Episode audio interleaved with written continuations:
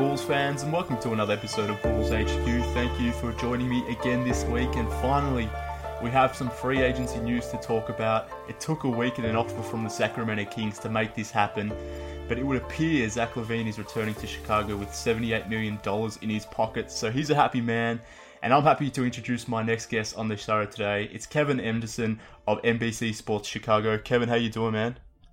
Good, Mark. Thanks for uh, thanks for having me on and talk with you. I talked to your Chicago rival, C. Red Fred, a couple weeks ago, and I had a nice conversation with him. Uh, so it's really good to to talk with you this time, and uh, we can give Fred a hard time on the podcast, certainly. well, I'm always up for that, and um, I'm glad you get to to experience a smarter conversation this time around, hopefully. but uh, look obviously we're we're on the line now to, to talk Zach LaVine. The news came through today that the Sacramento Kings and LaVine had agreed and made an agreement for a $78 million restricted free agent offer sheet. That's over four years, so roughly $20 million a year if we just want to call it that. He obviously signed that with the Kings. The Bulls had 48 hours to match, but in the space of, I guess, maybe an hour or two, it looked like the Bulls were pretty much flagging that they were going to match that deal. So for me, there's a lot to process here. I don't think it's necessarily a slam dunk either way. I know there's some fans who think this is the right move. There's others that are very much against this. For me personally, I'm sort of I don't know exactly where I'm at at the moment. there's a lot to process, but interested to get your thoughts on on the deal itself and, and just I guess all the uh, all the variables that were factored or should be factored into a decision like this. Yeah, it's funny because LaVine is a very polarizing player for Bulls fans right now. You know, we we threw out there uh, this uh, you know the the initial offer sheet had come through, and I, I think it was almost like a 50-50 split of Bulls fans saying you had it's a no-brainer, you have to match, and then the other half going let him walk. We don't want him back for that money. And so you've got like this split down the middle of fans who are kind of looking at just that short 24 game sample that he had of Bulls uniform and judging him on that.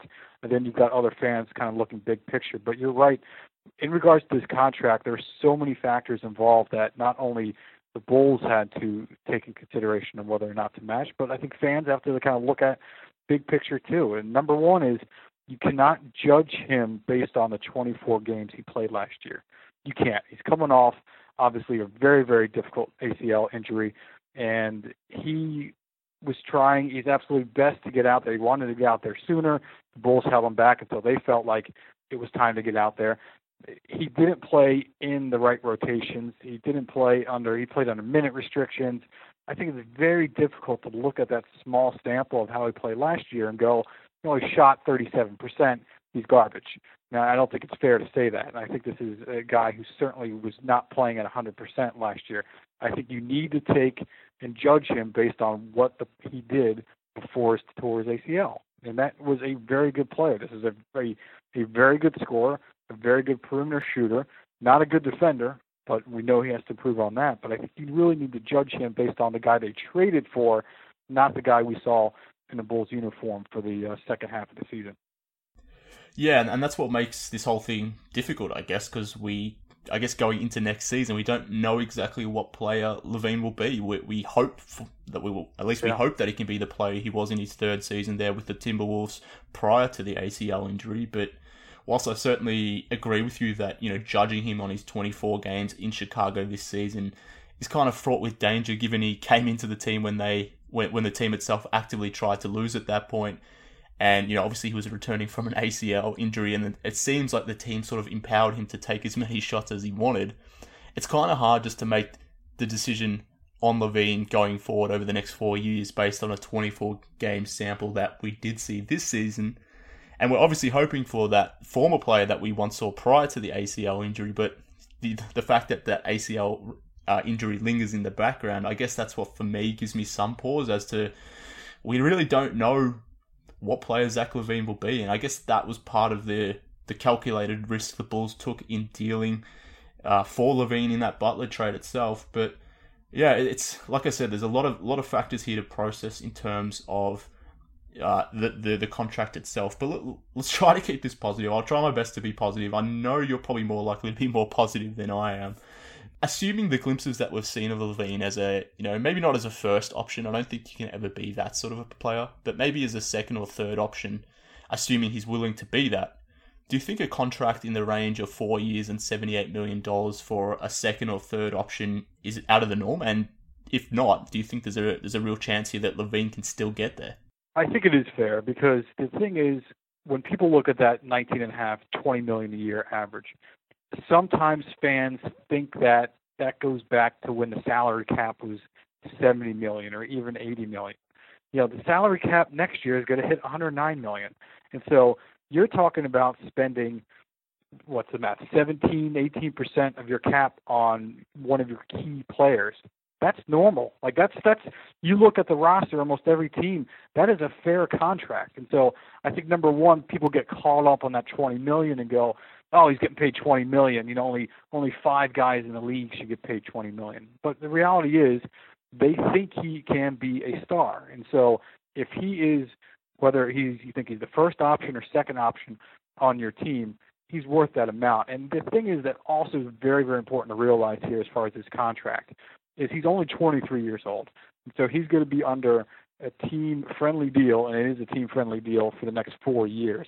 If barring another injury, this is a very tradable contract. As long as LaVine doesn't completely tank, like regress to the point of you think he is going to hit below 35% for three, or he's going to turn the ball over five times a game, or end up with a field goal percentage of 37% uh, from the floor.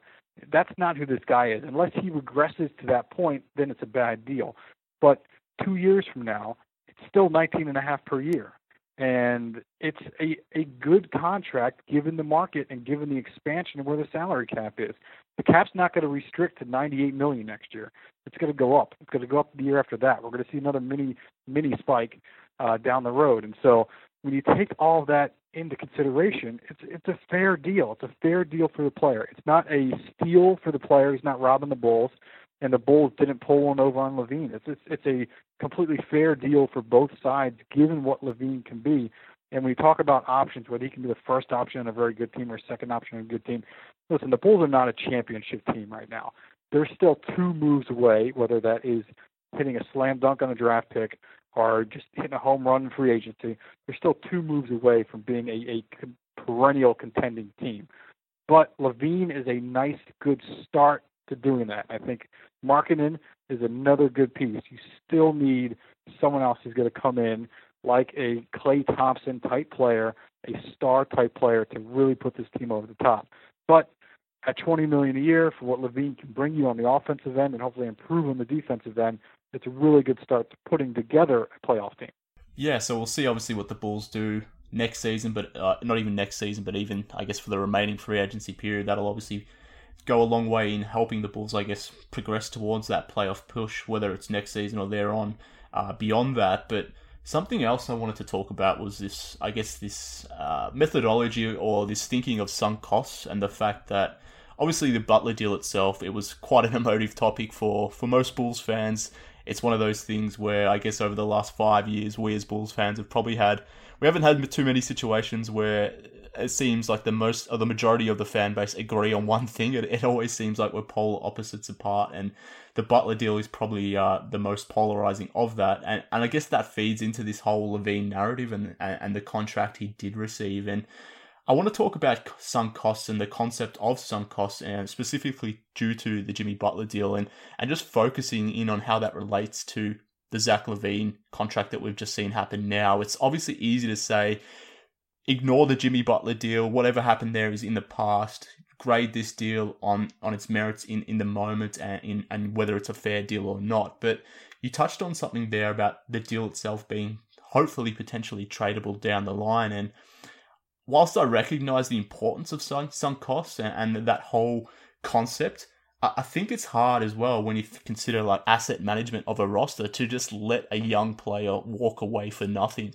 Now, if you if you fully think that 20 million is you know 10 million over what Zach LaVine should be earning, I could sort of understand why you reach that position. But if you're someone like me who thought maybe 15 million dollars was the right number for Zach LaVine annually, it's kind of hard to balance whether you know this whole thinking about just letting him walk for nothing versus bringing him back, hopefully, turns into something. But if he doesn't, you know, maybe you could uh, trade him down the line. So it sounds like you feel he should be able to be, a, or will be able to be moved at some point down the line. I think the potential is there. I think it gives them the option, but it's interesting that you bring up the Jimmy Butler deal, and you know where you would have preferred to see the contract at a four fifteen. So, like for me, from a front office standpoint, and I know it's it's ironic because Nick Friedell about a week ago threw that number out there that the Bulls would prefer to have the four for sixty deal in Zach LaVine's contract. And Zach LaVine responded to that to Nick's tweet with a laughing, crying emoji, which was itself hysterical. And you know, him basically saying there was no chance that he's going to sign a four for sixty deal, and turns out he was right. Um, but from a front office standpoint, from a fan standpoint, if you feel that the fair and right deal for him is four for sixty at fifteen million per, and instead he's getting a 19 and a half per four for 78. That's really, in terms of basketball money, that's not that far apart. And so, like, I would go, all right, if he's if he's having a hard line, and obviously when he signs an offer sheet, you can't negotiate back to the offer sheet. It's either you match or you don't match. You can't go back to LaVine and go, okay, well, well why don't we go for 17 and a half and meet in the middle? That, that the time for that is over. You can't do that anymore. And so instead, it's either 19 and a half or nothing. And to me, 15 per year is obviously a very good deal, and that would be more on the team friendly side of things that the Bulls got one on Zach. But you can't go, ah, you know what? I'm going to let him walk because that four and a half per year is just too much. Because in reality, you're not going to get a better player than Zach for that four and a half, uh, even the 19 and a half that you were going to get for him. So I think it becomes a good deal from that. And then going back to the Jimmy Butler thing, for me, it's all like everything. All these moves aren't made in a vacuum, right? So Jimmy Butler became the face of the Bulls, became the star of the Bulls the moment that they traded Derrick Rose to the Knicks. And then Jimmy, certainly all star, was doing great, and the team was still mediocre. You had a, a, a arguably top 15 player in the league and you were still scratching 500, just making the playoffs and not making any noise in the postseason. And they felt like with a year and a half uh, or two years left on Jimmy Butler's deal that that was the time to trade him, and they did. And now you got Zach LaVine, who arguably was the centerpiece of that trade. It turns out that that seventh pick, which turned into Markkanen, uh, is a really awesome bonus in that deal. But then Zach LaVine kind of becomes the replacement for Jimmy Butler. And I think you have to take that into consideration that had you let him walk, essentially you traded Jimmy Butler for Kris Dunn and Lauri Markkanen. And why that may be fair to some people, uh, I, I don't think that would be necessarily a good deal. So I think they had to take that into consideration. But back to your original point about being a tradable contract, I think from a business perspective, from a front office perspective, you still give yourself flexibility where three years from now, you got one year left on Zach's deal. It's still 19 and a half per. The salary cap probably at this point in 2022 or 2021 is going to be somewhere around 117 million, 118 million in that range. That's a very tradable deal. And so if LaVine's still playing at a semi-high level, even if he's just an average player at that point, he becomes movable and he becomes tradable. And I think it's important for the Bulls to have that flexibility in that regard. So you mentioned flexibility, obviously a, a famous word that the Bulls like to use. So let, us talk about that premise in, in itself and the fact. And I know you had a tweet about this earlier today. So for for people following Kevin online on Twitter at Kevin underscore NBCS, you know Kevin is one of the better guys on Bulls Twitter in terms of filling out the salary cap sheet, giving us progress updates in terms of what the roster stands or how the roster stands and what the camp implications of that will be both for this off season as well as those beyond. And, and you had a tweet earlier this morning, I believe, around what the Bulls' cap position will look like now that they've brought back or agreed to um, bringing back Zach LaVine. So you've basically posited that the Bulls will have projected uh, projected cap space of around forty five million dollars. Obviously, that number can move and change depending on you know players that they keep, whether they make it. Yeah, exactly. Portis, uh, what they do with Grant and Valentine and these sorts of guys, where where their next draft pick will end up. You've, you've currently posited it there at the 15th overall pick, but if it's a top five pick, that becomes even more expensive. So that the cap number can change from now is essentially the point. But we'll work on the number of 45 million, and thinking about flexibility, we we knew that the Bulls wanted to be a 2019 cap friendly team, and hopefully would be able to open up enough space to sign not just one but two max level free agents. But with $45 million in the bank for cap uh, for free agency next space, uh, next off season rather, it's not a ton of cap space, and it's certainly not enough for two max slots. So, how do you pass that concept of being a free agent player next season and hopefully having two slots there for, for max free agents versus weighting that against re-signing someone like Zach LaVine to uh, effectively a twenty million dollar per year contract? Yeah, and the thing is, because they're getting Zach at that number, it essentially takes them out of getting two max players next summer. I know there's the you know the report about Jimmy and uh, Kyrie Irving wanting to team up on the Eastern Conference and trying to make that happen at some point. I know a lot of Bulls fans were like, let's bring Jimmy back, bring Kyrie in, and, and we'll be an Eastern Conference contender immediately if that happens. But unless Jimmy and Kyrie both take discounts. It doesn't have to be a severe discount, but they'd have to get to 24, 25 a year, which is probably about six or seven less than they'd be able to earn uh, on the open market for another team. Um, there's still flexibility there. Like my overall feeling is you're not going to see Jerian Grant on the team next year, uh, and so then you, you get another you know nearly four million back but at the same time, I think there's a good chance that Bobby Portis signs an extension before October 31st of this year, which would then eat into that space a little bit. I think the Bulls were looking into free agency next year. They definitely want to be players.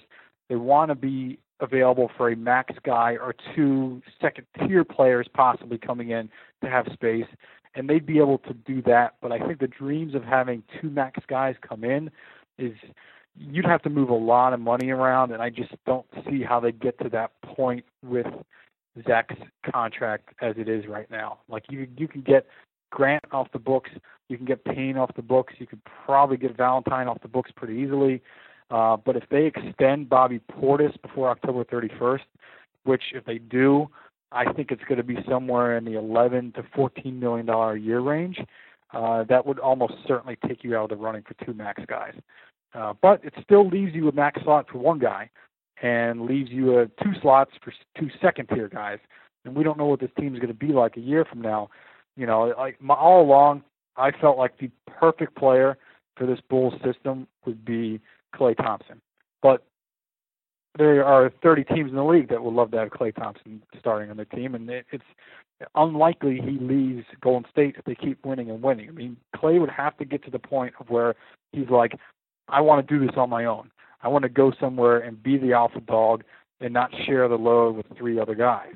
I want to go to a team and prove I can lead a team and be the guy to do that. He would need to have that motivation for the Bulls to have any chance of landing a guy like Klay. And Ka- Kawhi Leonard's another guy who fit perfectly in the Bulls system, and they need a guy who's an elite perimeter defender. But all indications are Kawhi wants to go to LA. And if that happens, look out because I can't imagine a situation in which you have LeBron and Kawhi on the same team defensively. I mean, those those uh, close and late possessions that everybody loves to talk about. The two of them would shut anybody, any team down. Uh, it'd be fun to watch though. But you know, flexibility wise, I thought, felt the only way they'd be able to get two max slots in here was either if a they did not match on Zach or if Zach played next season under his qualifying offer, then they could have done it. If he had played that, his cap hit for next summer would have been something around eight million, uh, and that would have been easily, easily be able to manage around. So at, at 19 and a half, it becomes really difficult to go. All right, well, we can free up 60 million dollars in cap space. It just it, it's hard to do that with LaVine, Markkanen, and uh, Felicio's contract is really what sticks out in terms of the cap space. Yeah, so a range of good points there. And, and for someone like me, as I sort of started the podcast talking about the fact that this isn't a simple decision for me to pass, the fact that there's a lot of variables here to consider, I, I was one of the guys that was hoping for the Bulls to be maybe one of the most prized destinations in 2019 in free agency. And to your point, they still could sign one max level guy, but getting the one player in is going to be difficult unless some of these younger guys really step up. Someone like Kris Dunn, Zach LaVine, even Lauri Markkanen, if they sh- take a, the next step and really look like stars in themselves, maybe it makes it a little bit easier to get that one player in. But as we've sort of seen over the last few years, these big time all stars want to pair up with each other. They don't want to be the lone guy going to the team by themselves. So, yeah, I, for, for me, I, I don't know how, how to feel feel about this whole 2019 free agency thing. And I know the obvious retort to that is going to be, well, look at the Bulls' history. They haven't really signed anyone in the past anyway. No, I guess, real game changers anyway. So it doesn't really make sense for them to be big time players in free, free agency. But for me, I don't think you can look at it that way. It's not about the results necessarily of the past. It's about the process going forward. And, and I would have liked the Bulls to have that flexibility. But as you sort of alluded to there, it doesn't look like it's going to be the case, but let's talk about alternatives. And, and this is another important point to consider. And again, one of the reasons is it's more difficult for me to just say, yeah, it was it's a simple decision to let him walk or it's a simple decision to bring him back. I think is the fact that there were no real alternatives for someone like Zach LaVine during this free agency period, and maybe even next offseason if the Bulls do strike out on or rather in free agency, there may not be a LaVine replacement there either. So I guess it's it's it's easy to identify the problem in bringing back someone like Zach LaVine at four years, eighty million. Let's just call it that. But alternatively, we've got to think about some solutions, and I don't know what the solution would have been for losing someone like LaVine other than tanking out another another season and hoping that All Star wing may just happen to fall for the Bulls in the free agent uh, sorry in the draft uh, draft process. But again, that's a risk as we sort of saw this sort of uh, this last twelve months. So. What were the alternatives to not bringing back LaVine that sort of made sense if there were any at all? Well, I want to go back to an earlier point, and that is there is a path to getting two max slots, even with LaVine under contract next year. It's unlikely, but here's what needs to happen. Number one is you need Kris Dunn to play at a fairly high level this season, and you would need him to play at a level to the point where he becomes a tradable asset or a very good asset. You would need Wendell Carter to play at least not be a bust. You, need Carter to play like the seventh pick that he was if you get either of those things happening, you then have a good chance where you can move Felicio with Dunn or Carter as part of a deal to a team that has cap space just to re- just to create cap space on your own. So there is a path there to do that. It also might happen with Portis. Let's say Portis signs a contract extension and he for 11 million per year it's a fairly affordable deal. If Portis plays, improves on what he did last year, he becomes a tradable asset. So you could not not to move with Felicio. You would need someone to play really at a high level to move with Felicio. It would have to be a a breakout player of Dunn, or it'd have to be Wendell Carter. Uh, but you could move Portis's contract if he plays at a high level. So there is a path to get the two max slots. It's just not an easy one, and you'd have to essentially give up an asset to have someone take Felicio Felicio off your hand. So there there is a path there. Uh, but in, in regards to your specific question about what would happen had they let LaVine walk, number one is they would be the worst team in the league. There is absolutely no question in my mind, barring some other splash free agent signing this year, uh, they would be the worst team in the league. Now, certainly they could sign someone to a one-year deal they could sign, uh, you know, Marcus Smart or let's say Jabari Parker to a high dollar one year deal. But the whole idea all along with letting LaVine walk is to keep your 2019 cap space intact, to keep that integrity there.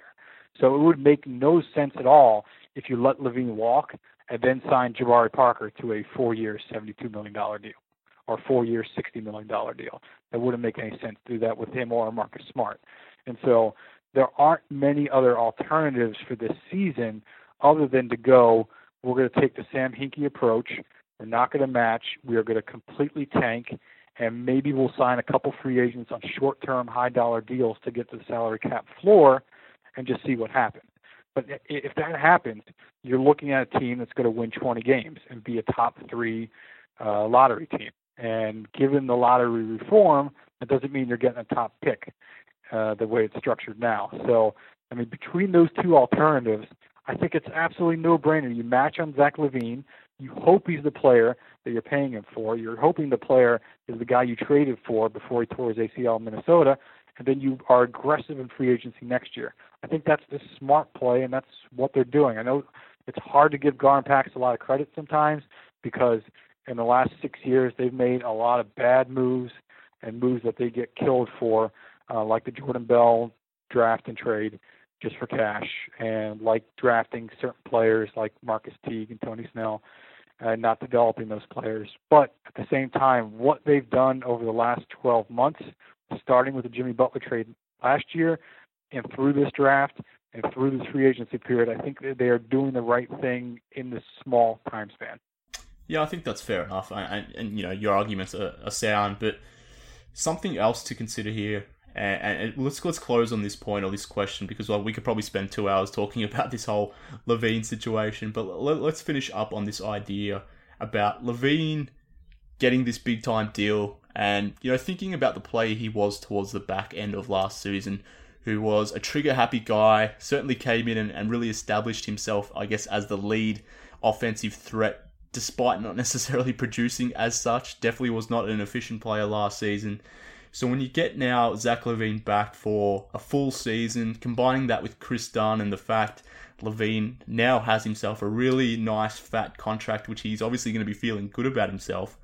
My next question, or, or the biggest concern I guess I have moving forward, is how the hierarchy is really going to shake out from here. As, as we've talked about, LaVine has got that big deal, but it looks like, or at least I'm of the opinion, that this should be Lauri Markkanen's team. He should be the first option.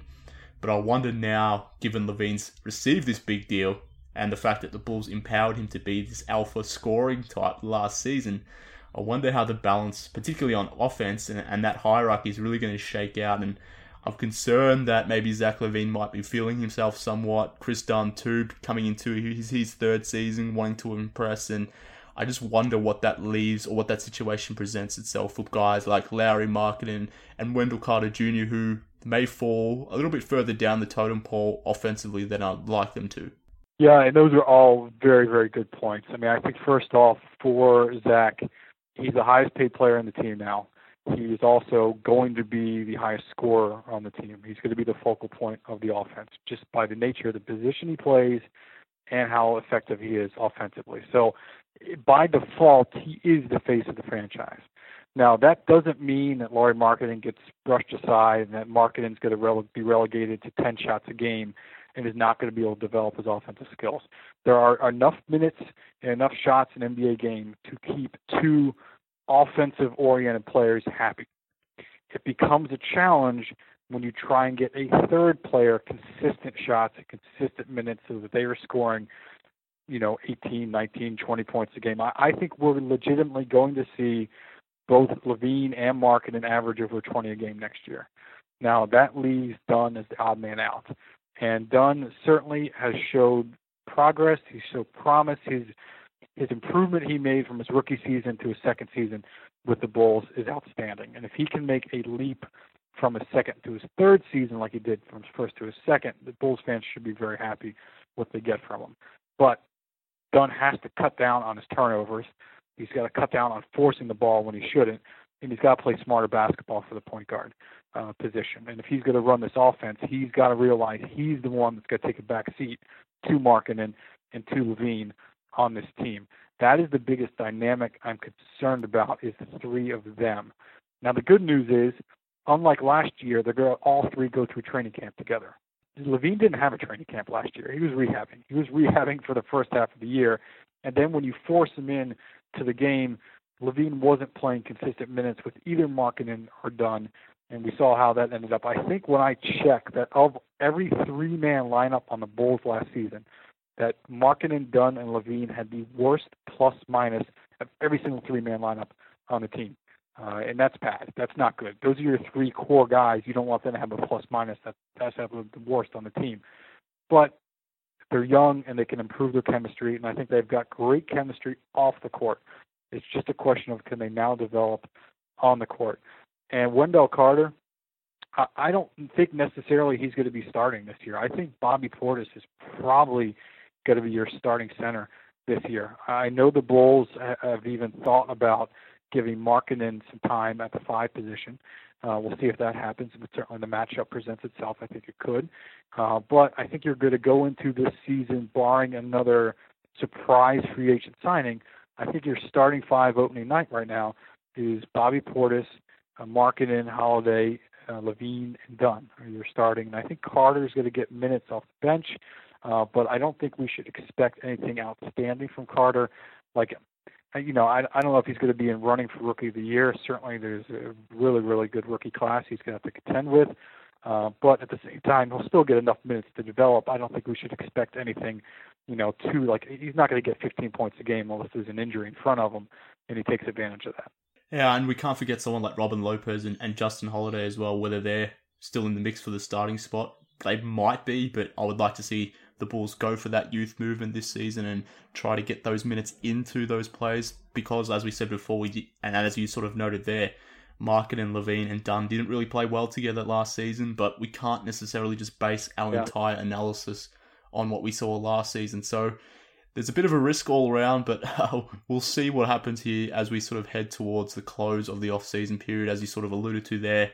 We shouldn't be expecting the Bulls to do too much more. I guess the only other outstanding point is David Nwaba, so we'll see what happens in that regard. But Kevin, before I let you go, what would you grade this deal? I, I grade this deal to match Zach. I mean, it's a. It's a I'm going to give it the same grade I gave the Bulls draft, which was a B minus. It's a solid B. You know, in, in terms of what they did. Like you know, they didn't. They, it's not a super team friendly deal that had they got him for four for sixty, the Bulls would have gotten A plus for this deal. It's not a C minus where if Zach would have got four for eighty eight or something around that range, it'd be more of a friendly deal for Zach. I think it's just straight on a fair deal. It's a solid B. And that's honestly all you can really ask. And you know, you brought up Nwaba. Uh, I would like to see Nwaba back uh, in the Bulls uniform, but I don't think it's going to happen.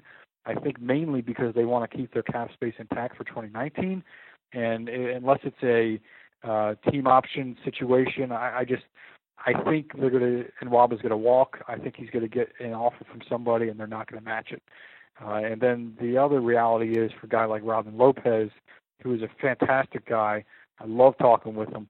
I think he, unfortunately, like we saw at the end of last season, I think he's the odd man out in the rotation, which stinks. He's a veteran guy. He is very good at what he does with his skill set, but I just don't think he fits in the rotation in terms of you want to see significant minutes from your young front court in Bobby, Markkanen, and now Carter. I mean, where does that leave Lopez? That leaves Lopez getting 15 minutes a game in either reserve defensive role or mop up duty. And that's it sucks to ask a guy like that to do that. He's a proud veteran. I know he wasn't happy with it last year, but I, that's the reality, unless I see an injury uh, happen to somebody, I just don't see another situation for Robin. Yeah, I, th- I think you're right. I think he's going to be one of those guys as an expiring contract who's going to be someone that's definitely going to be talked about as a movable contract, hopefully at the trade deadline. I think we could apply a similar logic maybe with Justin Holiday as well, given that Chandler Hutchison is on board now, Zach LaVine is returning. Denzel Valentine is still on the roster, I guess, as well. We should uh, mention that too. So it's going to be an interesting season, one that's still going to be focused very that's, much on development. He Fred's guy.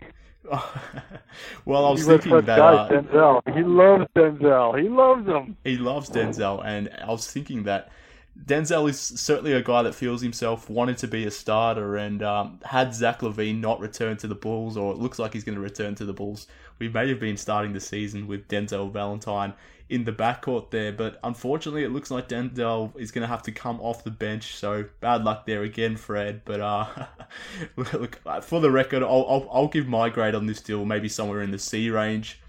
Uh, I probably can't go as high as B minus. I think everything you outlined is correct. I, I agree with most of those points. And whilst I don't necessarily think it's a horrifying deal as some that I've seen online have sort of picked, uh, pictured it as.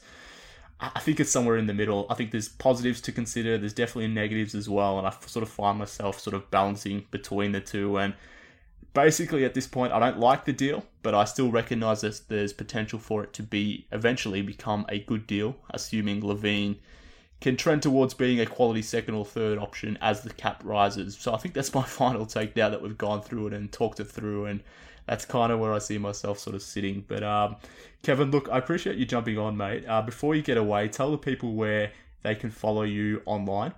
Yeah, so uh, NBCSportsChicago.com is the best place that we have our Bulls coverage. Uh, Vincent Goodwill, who is a friend of mine, is absolutely fantastic uh, covering the Bulls. He's got a great write up of kind of how everything went down uh, today with the whole Zach LaVine thing and then the Bulls thinking. So I highly recommend that. You can find me on Twitter, Kevin underscore NBCS. And if you like uh, Star Wars and NBA salary cap, I'm the guy you want to follow. There you go. You've heard it there from Kevin first. If you're into Star Wars and the Chicago Bulls, if if those two worlds could uh, converge, then uh, Kevin is certainly yeah. follow on, on Twitter. So definitely do that often seen on Bulls Twitter there talking about the team he covers. So, Kevin, again, thanks for joining me, mate, and thanks again for making yourself available. I know we've tried to make this thing happen probably two or three times now over the last, I, guess, several months, but uh, it just by by chance this um this situation presented itself, and it probably worked out best. This is probably the best time to have you on, actually. So, uh, again, thanks for coming on, mate. Mark, love talking to you, Mark. It was awesome. It was my pleasure, and uh, let's do it again no problem. We'll do it again down the line, and uh, Bulls fans will be back again. Hopefully, uh, within a week, we'll see what happens with David Nwaba. But summer league is also approaching as well, so we'll we'll have some latest of the latest news on how Wendell Carter Jr., Chandler Hutchison, and the summer league team is uh, progressing. Rather, hopefully towards another summer league title, but uh, we shall see. But until next time, thank you for joining me.